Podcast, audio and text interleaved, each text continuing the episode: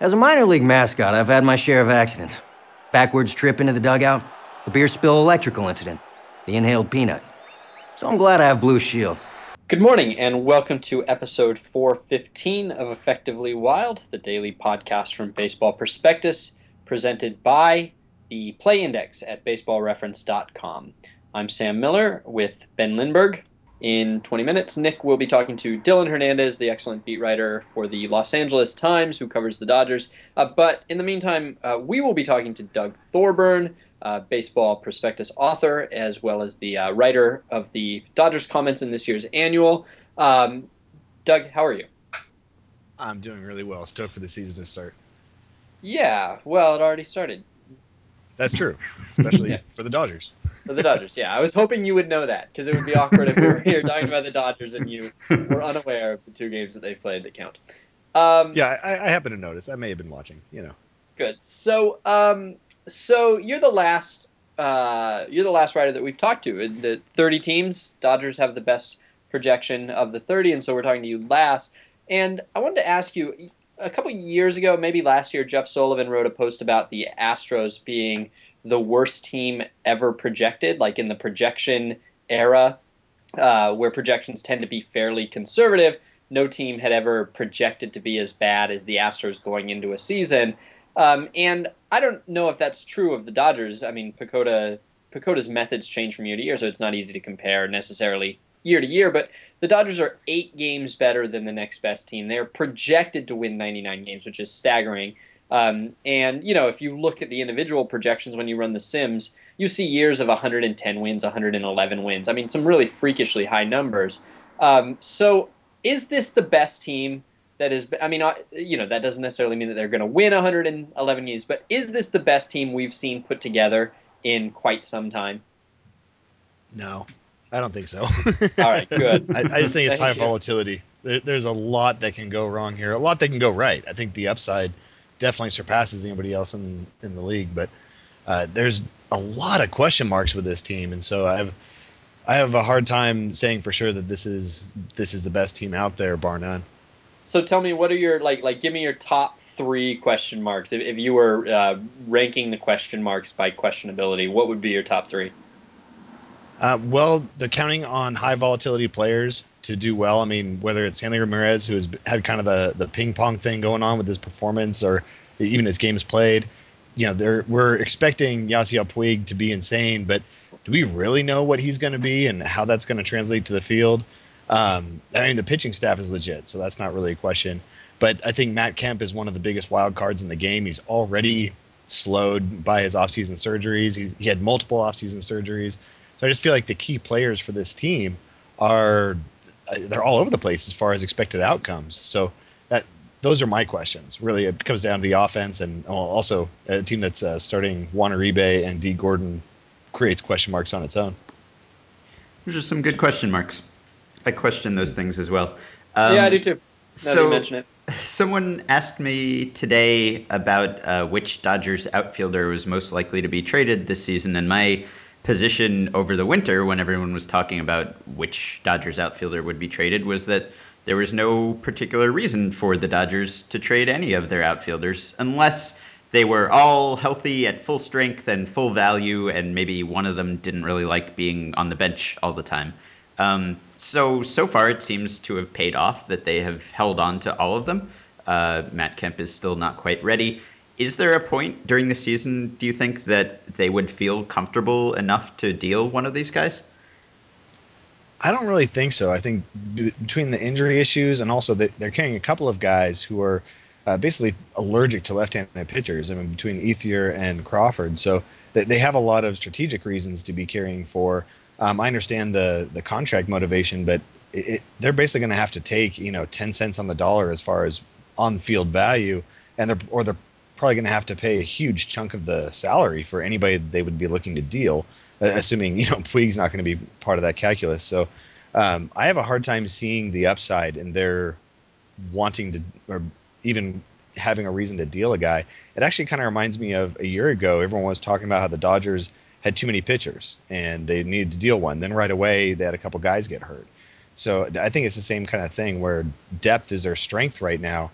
and they should just go ahead and ride that strength, especially given the weakness on their infield. I mean, I think they're going to need it, and you know, the finances aren't as big of an issue for them as they would be for someone else, so might as well take advantage of that.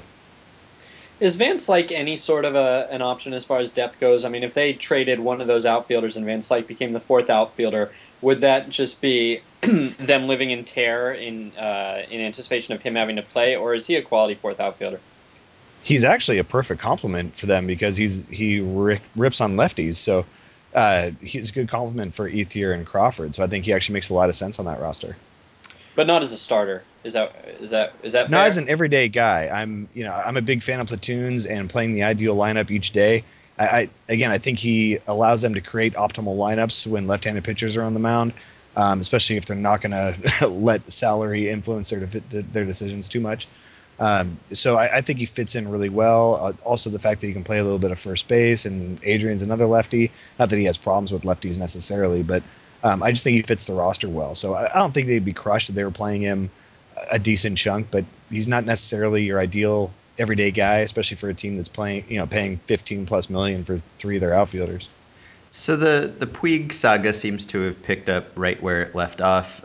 He had a hitless first game, I guess, in Australia and looked sort of bad, and everyone was worried about how he'd be after also a week spring training, and then he went on to get a few hits in the second game, but he also made some mental mistakes.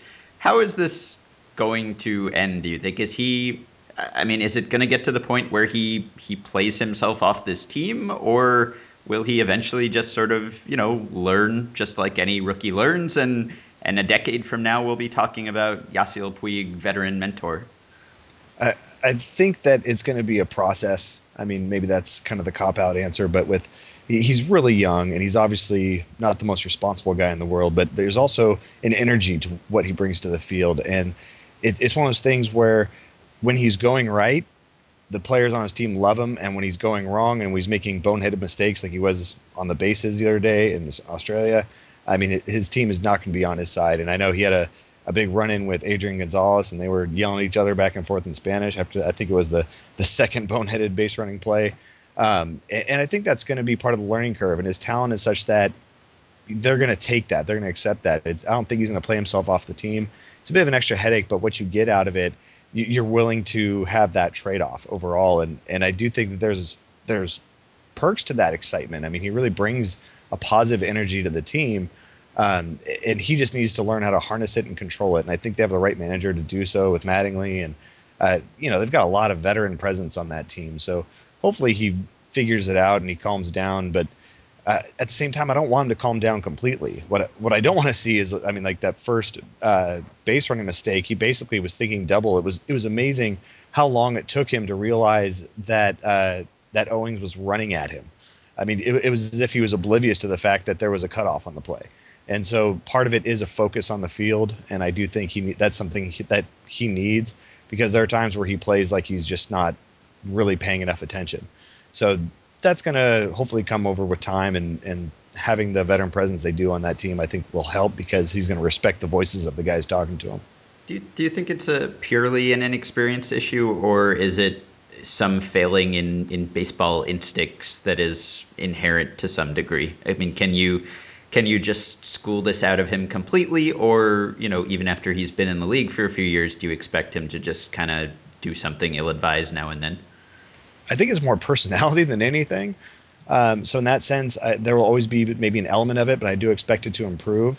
I'm not sure how much of it is pure baseball instincts and how much of it is he can be just standoffish at times. I mean, there was a report about him in spring training, and they were doing drills, and he was basically making a mockery of the pop-up drills. And, to me, that's part of the maturity aspect. And there's a fine line between having a good time and enjoying yourself and being detrimental to the ball club. So if he was on a really young rookie team, I think it would take longer for him to learn that lesson. But given the organization he's in and the pressures to succeed and to win, especially with all the money invested, I hope that'll be the right environment for him, but time will definitely tell.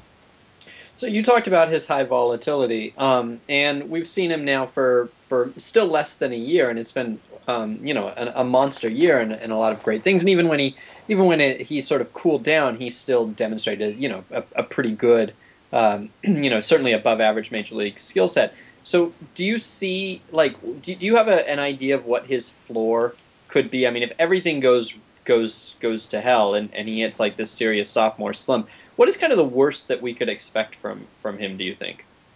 The worst would be if, pitchers really start exploiting him with breaking balls. I mean, he's such a fastball hitter. That was part of the idea of having him hit leadoff, was he's going to see more fastballs.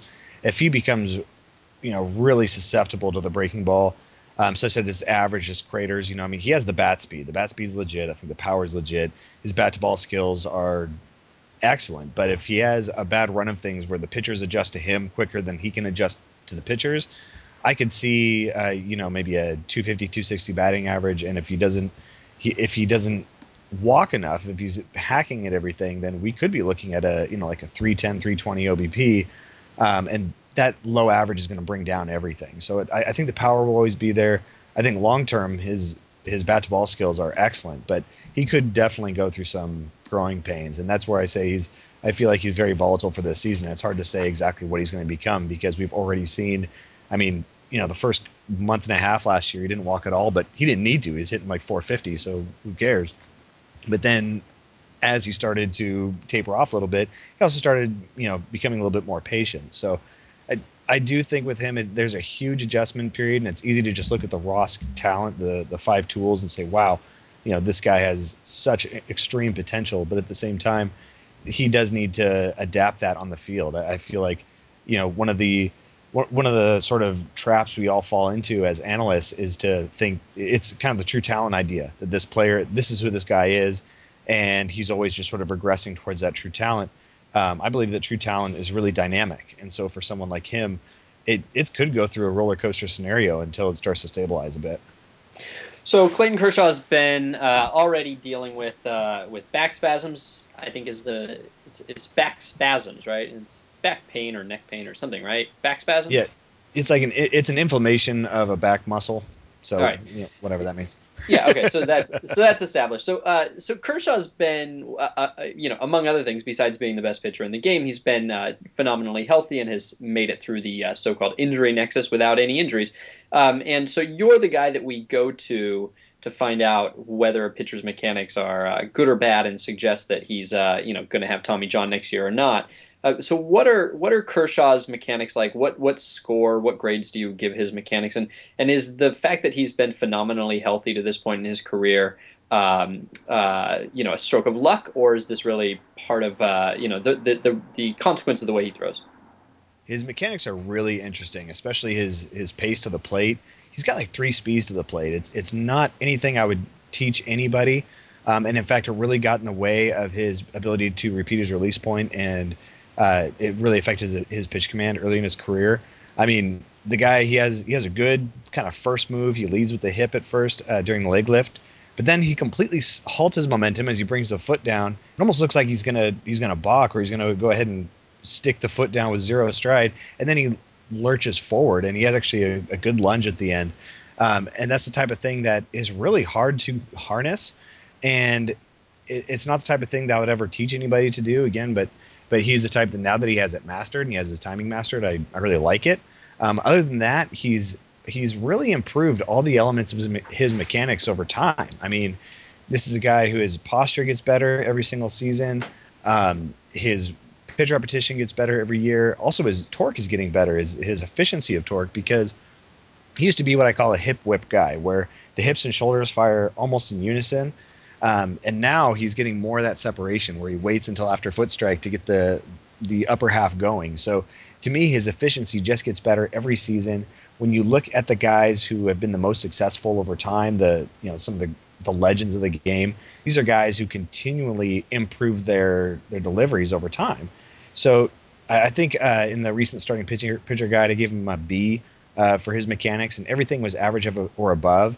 The only thing that really stood out was his consistency, and it's amazing that he can make that consistency work. But he's honed it now. He's definitely got it down. So his mechanics aren't necessarily a huge point in his favor, but it's not a detriment either. The only concern is that he still uses a lot of hips in his delivery, and so when he had that hip injury end of 2012, I felt that was kind of connected to his inefficiency of torque. So it's nice to see him kind of clean that part up. That said, I am a little bit worried based on that first game. His velocity was really down. He was sitting like 87 to 89. I think he spiked 91 once or twice.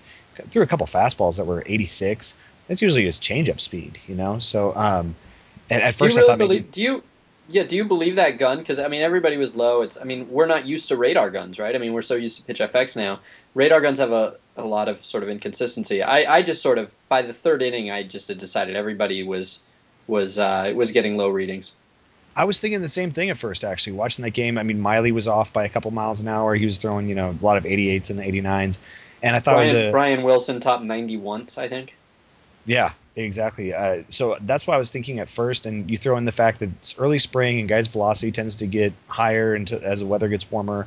And also, this is really early spring. And, all these elements, the long travel, all these things that could get in the way, it just makes me kind of raise an eyebrow. But the one thing that made me think maybe the guns weren't off so much was Kenley Jansen was spiking 94, 95 like it was nothing, So yeah. So I'm not totally sure. I have no idea to what extent those guns were real. And like you said, we don't have pitch effects for those games, so it's hard to know exactly. But it's just one of those things that I'm going to keep an eye on. And then to hear, oh, he's had some back inflammation afterwards. I don't necessarily know if that was related, but it is worth keeping an eye on. But his breaking stuff is so nasty, it didn't really matter. He was the only guy who could really hit him was Goldschmidt. So. And the Dodgers haven't really been known for cost-efficient signings over the last couple of years, but one move they made that did seem to be pretty widely regarded as smart and possibly getting someone at a below-market deal was the Dan Heron deal. What do you see out of him? What do you expect out of him? He was obviously pretty good in the second half last year. Are you expecting to see second half Heron for this full season, or some sort of regression there? He's another one of those guys who's highly volatile. I have no idea until he really gets on the mound in a non-spring situation, and I can get an idea of what he looks like overall. I'm optimistic because his really rough season, he was dealing with low back issues, and his delivery, he has this extreme pause in the delivery, almost the MPB style pause, and combine that with a low back issue, and you can see where that would be sort of exacerbated. So I think that 1 year was thrown off by the injuries a little bit. Overall, I think, like you said, it was a very cost-effective signing. It's like 1 year, $10 million, something like that. So I think that was a very shrewd move for them, and you can never have too much pitching depth, as they kind of proved last year. So I mentioned Brian Wilson, but we haven't seen a lot of him. I think he pitched 13 innings last year, and then we saw him in the postseason, and now we've seen him make one appearance. Do you have a read on sort of how he's come back from his surgery, whether he's all the way back or whether he's, kind of the same pitcher he used to be? Or I guess maybe the easiest way to ask this question is, do you think he's one of the 30 best relievers in the game right now? I don't. Watching him last year, I mean, the velocities, I don't expect it to come back to his peak form. It was back to pre-surgery levels, which is good. He was throwing a whole lot of cutters, though. And what I really noticed was he was just living on the outside edge to batters on both sides. He was going arm side to lefties. He was going glove side to righties. And that might work for a little while, 18-inning stint. But after a while, guys are going to pick up on that. And if he's just living on the batter weakness side and kind of the Tom Glavine approach, he doesn't really have the repertoire to make the Tom Glavine approach work. So I definitely don't consider him one of the top 30 relievers. And it'll be interesting, really, to see if he adjusts this year now that he's further removed from the surgery and everything. The beard's only going to intimidate so long. So I feel like there's definitely there's so many guys on this team where I feel like I have to wait and see and see what shows up this year. What about the rest of the bullpen? It's gotten a lot of attention just because of how many guys who have gotten saves at some point in their career are in there. Is this going to be a bullpen that earns a nickname at some point this year? I think so. They have a lot of great arms in that bullpen. I mean, I'm a huge fan of Paco Rodriguez. I think he's excellent. I like that league is almost an afterthought. I mean, you got guys like J.P. Howell, who, I mean, when he really ramps it up, he ends up essentially falling over and bracing himself with his glove. I mean, there's a lot of character, a lot of personality on this team.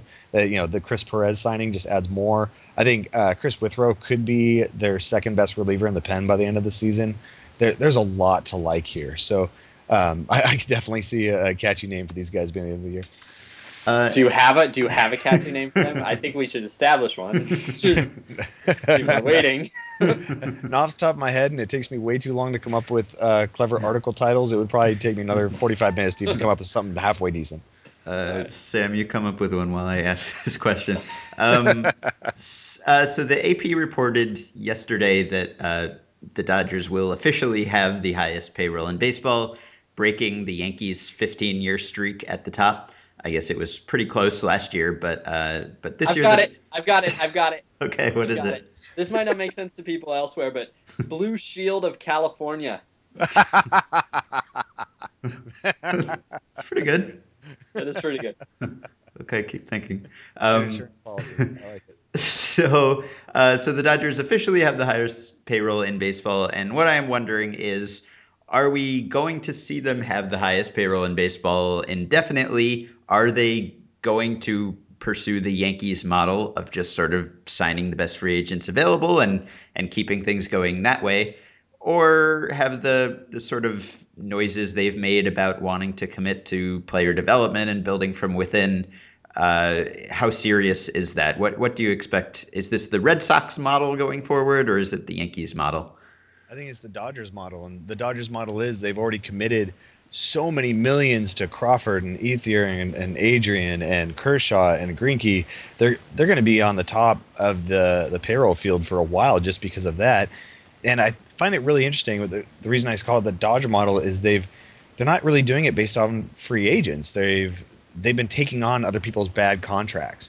And the big thing is we'll see if they re-sign Hanley for a real handsome reward or not. But I think that could become their model, especially with free agency really dwindling and seeing fewer and fewer big names on the market.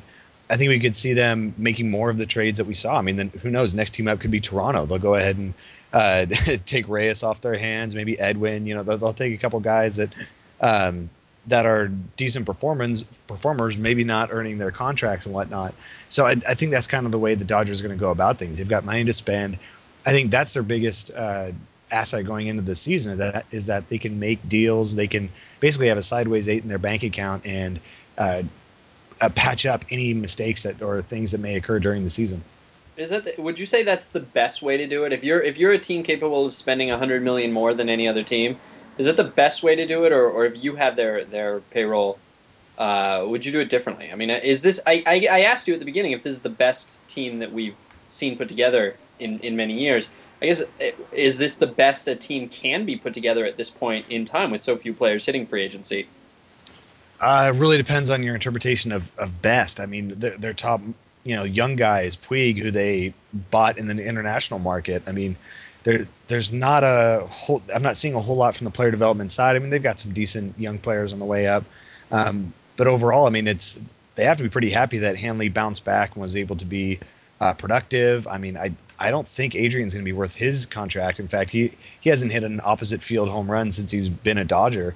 He's really changed his game, and I don't think he's going to necessarily be the same guy that we got to know him as being going forward. You know, Crawford is not going to be worth the money.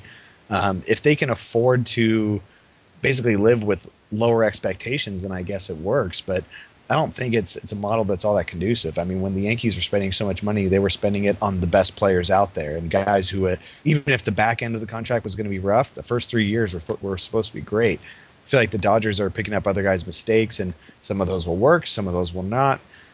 So they really have to be able to absorb some pretty poor, dismal performances.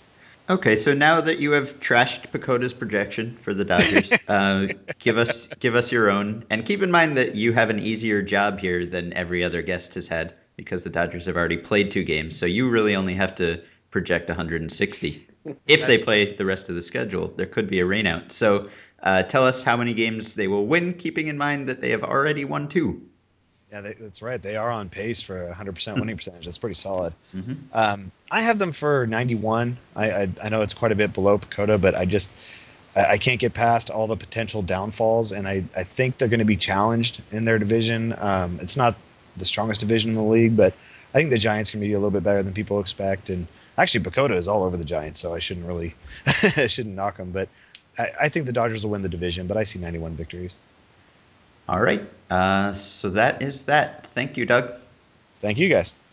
So everyone, you can follow Doug on Twitter at Doug_Thorburn. You can read his Raising Aces column at BP where he breaks down pitcher mechanics. You can listen to him and Paul Sporer on the Tin Stat podcast, and people can read your book that you co-wrote with Tom House called Arm Action, Arm Path, and the Perfect Pitch, Building a $1 Million Arm. So thank you for joining us, Doug. Hey, Doug, yeah. Do you have Play Index by Baseball Reference? Of course I do. Excellent. And what was the coupon code that you used to subscribe? Do you recall? I used the coupon code BP. It saved me $6. And therefore the subscription was only $30 for you. Exactly. And no, that I can't live without that one. Come on. Oh, okay. Well, other people can also get on in that. All right. So thank you for listening to these preview shows. If you like them, if you found them helpful, rate and review us on iTunes. Shower us with praise. But they are not quite over yet, because right now Nick will talk to Dylan Hernandez. Welcome to Drop Third Strike. I'm Nick Wheatley-Shaller, and I'll be interviewing beat writers, columnists, and broadcasters from around the country, getting their perspective on the teams they cover. I'm here with Dylan Hernandez of the LA Times. How's it going, Dylan? I'm doing great. Thanks so much for having me on. Well, you recently got back from the opening series in Sydney. What was that experience like? It was weird. You know, everything just felt really rushed. I think just even from the time leaving camp, you know, we got to camp early, and, you know, the next thing you know, you're having to pack and just kind of get all your luggage on the plane and stuff. You know, that said, once we got there, obviously Sydney is a beautiful city. I'd never been there before. You know, and I think that even some of the players that maybe didn't quite want to be there, you know, once kind of surrounded by these novel surroundings, you know, I think maybe started to take to the experience a little bit. You know, the venue itself, the Sydney Cricket Ground, they did a really impressive job there of renovating that kind of and turning it into a baseball field. You know, and you know, they kept the old grandstands there. They kind of, you know, remind you a little bit maybe of Churchill Downs. So, you know, I think all in all, it was a pretty neat experience. You know, both for the players that were there and anyone else that went along for the trip. How was the reception from the Australians? Do you think that the opening series does a good job of getting international fans excited about baseball? You know, the feel that I got more was that, you know, there still is this feel, I think, there that, you know, that Americans kind of dictate culture, you know, and so, you know, I think they kind of viewed it as, well, the Americans like this, and this is kind of the best of what they like, so we should give it a look. You know, that said, I really didn't get the sense that anyone, you know, I asked kind of, you know, randomly at bars or, you know, in the cab, I'd ask people, you know, who Clayton Kershaw is, and no one knew, you know. As far as the game itself, I find it really hard to imagine, you know, that anyone is really going to just, you know, kind of start liking baseball all of a sudden because of these two games. You know, I don't think two games is enough really to pick up on the nuances of things. You know, they do have cricket. You know, and I kind of feel also that, you know, a lot of baseball is part of our culture. We like the history of it. We grew up with it, you know, but if you strip all that and kind of present the game itself, you know, if we're going to be honest about it, it's a pretty slow-moving game. It's not like basketball that, you know, is kind of, you know, very viscerally appealing, you know, and I think, you know, basketball could be kind of attributed to the fact that it's really easy to watch, kind of feel fun. You know, whereas baseball is kind of more a slow-paced type thing. You know, now that said, you know, talking to the MLB people, I think one thing that they really liked was the fact that, you know, how Australians, they were really, you know, almost shocked by how much these players made. Every reference to Clayton Kershaw was $215 million pitcher, Clayton Kershaw. Or, you know, even if it was Andre Ethier, they would describe him as $15 million slugger, Andre Ethier. And I think that this is really hard for them to kind of grasp. You know, I know that... I guess right before we got there was an Australian Aussie rules football player who signed a 10-year contract for $10 million.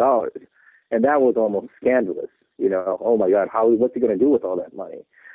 You know, and I think that baseball's hope is that, you know, some talented athletes will say, oh my God, you know, I have a chance to make $200 million if I play baseball. You know, and I think that that's the biggest edge that baseball has maybe over some of the other sports in Australia.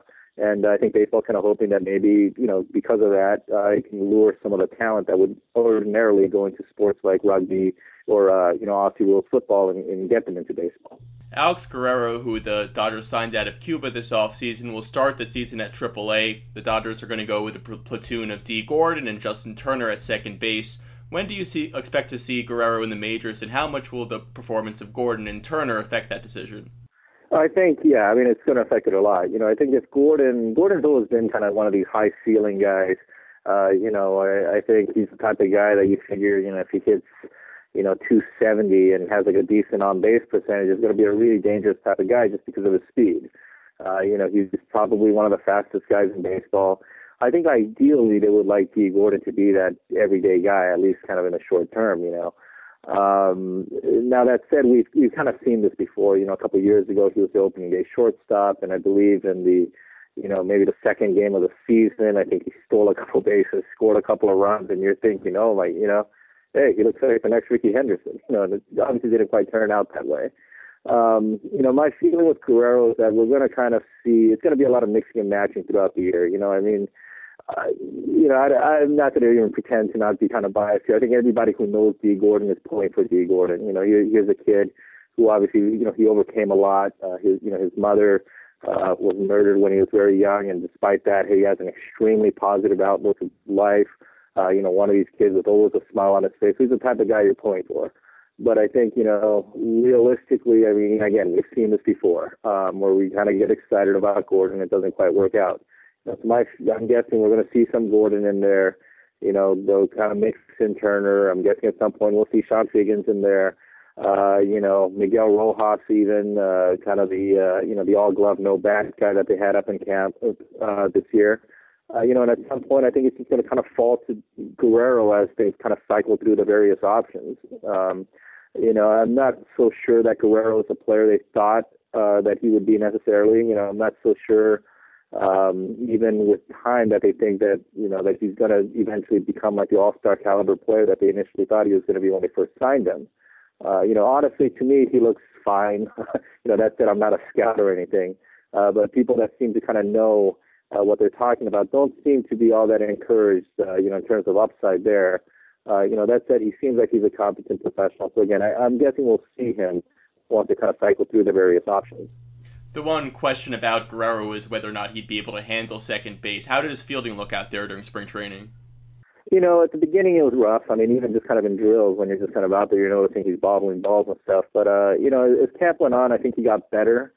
You know, I'm still not so, you know, one thing I heard was just kind of that first step might not be there. You know, again, just kind of looking at it from you know, from my vantage point, he looked fine to me as camp went on. You know, one thing that they like for sure is his work ethic, the fact that, you know, he's one of the first players there all the time. You know, he seemed to kind of understand the responsibility of being a professional athlete. And I think from that standpoint, really, you didn't get many complaints from the organization. You know, that's it again. You know, I think there are some questions, again, just kind of about, you know, maybe that initial step and also just kind of in general, you know, there's the range there, you know, and even the bat, I think, is a bit of a question mark too. So, you know, I think, you know, that said, I mean, we have to keep in mind too, this guy went about a year not playing baseball in Cuba. You know, so it could just be a matter of him, you know, kind of just ironing things out and, you know, just getting comfortable here. Hanley Ramirez had a pretty incredible season last year when he wasn't injured. This is the last year of his contract, so if he stays healthy, he could command quite an asking price as a free agent. If he has another season even close to as good as he was last year, how aggressive are the Dodgers going to be in pursuing him after the season? Yeah, you know, I think that they're going to be really aggressive just because of what he means to the offense. We saw in the NLCS last year, he went down. It kind of completely changed the dynamic of that offense. You know, you're looking at, even though they have a lot of big names in that lineup, you know, Adrian Gonzalez maybe doesn't quite have the power that he did, you know, when he was in San Diego. You know, Andre Ethier, power kind of in decline. Matt Kemp, we're not really sure what we have there at this point. You know, and, you know, as far as Puig goes, I mean, Puig, the power's there, but we're not really so sure if he's going to be able to adjust and hit that inside fastball, which he really hasn't been able to show the ability to. You know, so Hanley really, you know, you look at least the way the team was last year, the offense was really built around Hanley Ramirez. And, you know, you lose him, the offense changes completely. So my guess is that if he's reasonably healthy this year, and he has a similar, maybe, you know, I mean, I think it's impossible for him to hit 360 over the course of an entire season. But, you know, if he, you know, does the 290, 30 home runs type thing, yeah, I'm guessing they're going to be extremely aggressive just because of what he means to that offense. You mentioned Puig having problems with that inside fastball. He had a really fantastic start to the season last year, but then had some trouble making adjustments as pitchers started to figure him out.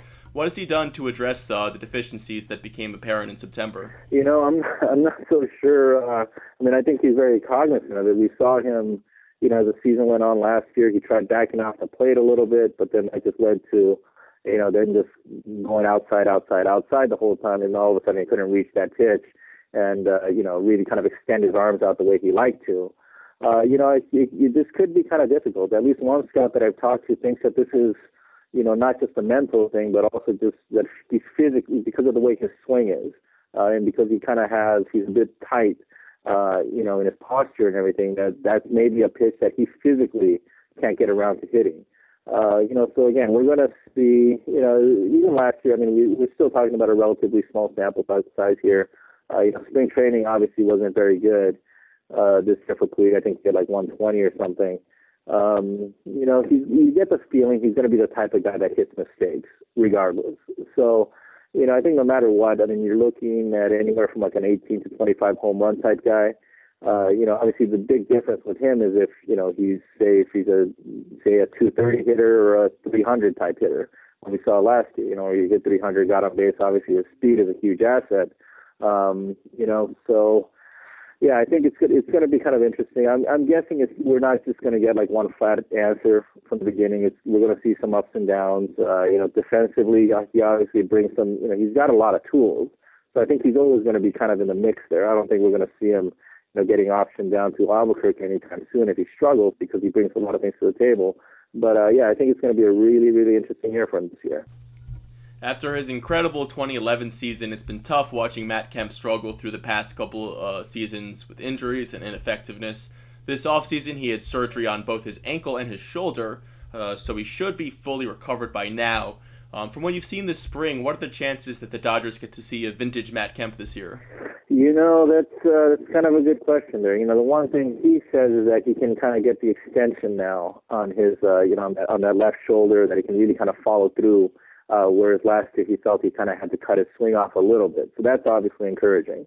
You know, because, you know, he took care of the shoulder, he was able to, you know, do his off-season, you know, his normal weightlifting program that he did in the past. Last year he couldn't do that, so he really kind of showed up to camp really kind of skinny last year. You almost got the sense, you know, when the moment that you saw him, okay, he's going to have trouble hitting for power.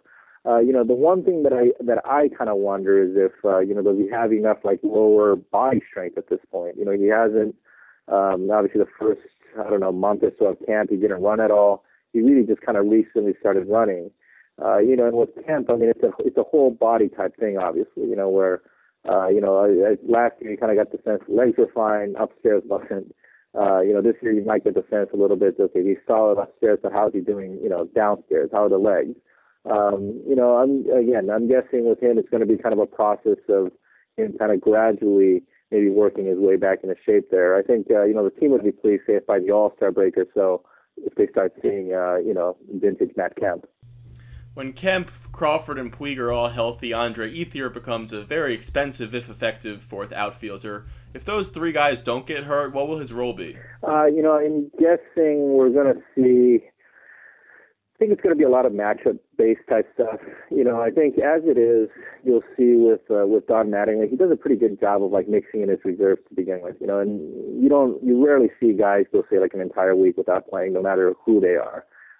You know, I'm guessing like in the case of a guy like you know, whether it's Ethier or Crawford or Puig or Kemp or whoever's kind of designated the fourth guy, they're going to be in there quite a bit. You know, my feel is that a lot of it's going to be dictated by matchups. You know, both Crawford and Ethier, you know, have had trouble hitting lefties. So, you know, my guess is that if it's a lefty pitcher, you're more than likely to see, you know, Kemp and Puig in there more often than not.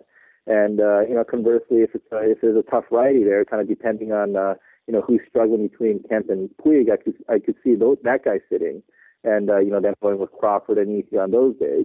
So I don't think it's going to be anything type of thing where all of a sudden, okay, you're the fourth guy, you're not going to play at all. My guess is that you're going to see all four guys, you know, kind of in the mix there.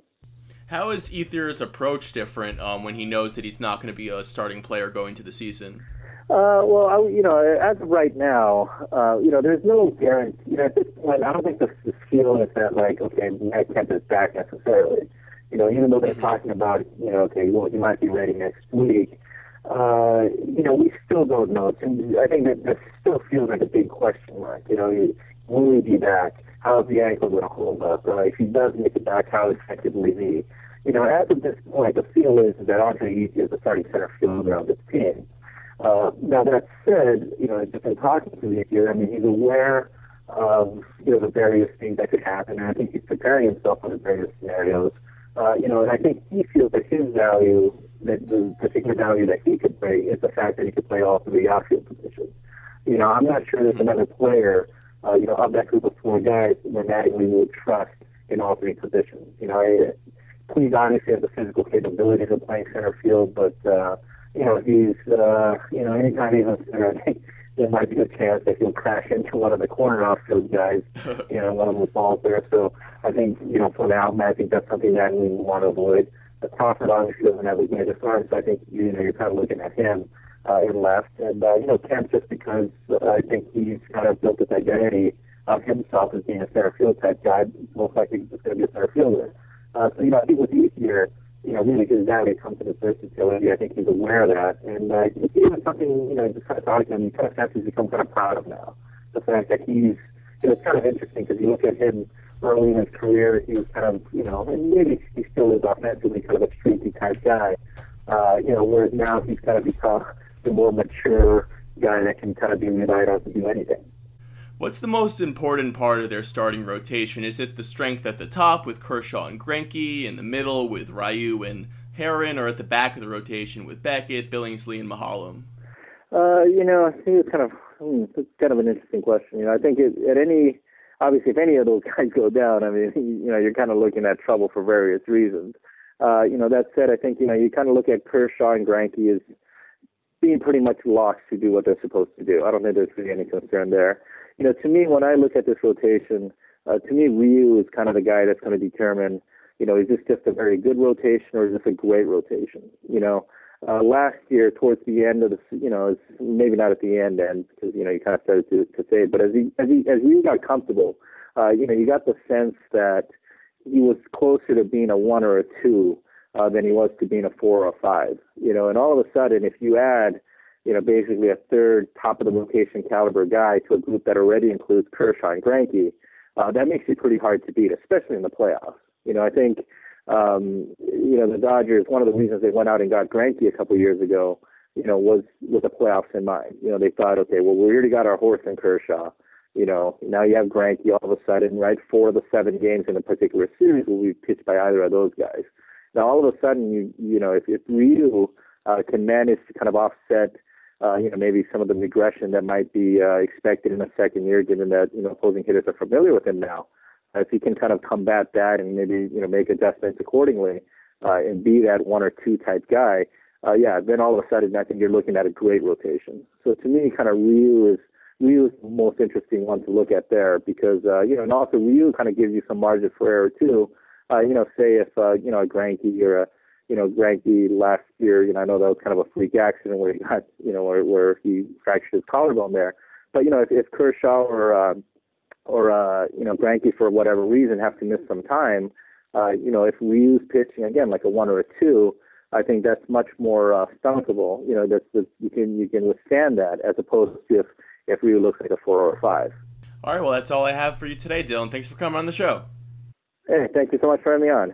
That was Dylan Hernandez of the LA Times. You can read Dylan at latimes.com/sports or follow him on Twitter at Dylan Hernandez. And that's it for this year's season previews. Thanks so much for listening. It's been a total blast doing these. I hope I was able to provide some decent discussion. Ben and Sam are not an easy act to follow, and I'm really looking forward to doing some more work for BP. You can follow me on Twitter at NEastWS if you want to see what I'm up to or send me a message, and make sure to tune in for tomorrow's listener email show. Everyone have a great season, and thanks again for listening. I have to think of some things real quick. What are you gonna ask about the Dodgers? Oh, thought of one. You should announce when you think of one during the show. Do you know anything about like their international signings? I do feel that that's a competitive advantage for them. That's one area where they can still, flex their financial muscles, so to speak. Perfect. You don't stop. Well, and I feel like there is definitely something to explain as far as it's just such an outlier. I mean, 99 wins from PECOTA. I mean, everything else. Yeah, quiet, Doug. Save it, sweet thing. Save it. Okay. This is it. Too bad. Yeah. It's kind of scary. We could just do it again.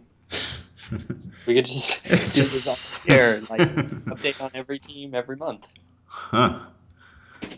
That's not a bad idea. It's not the worst idea. Probably not. No.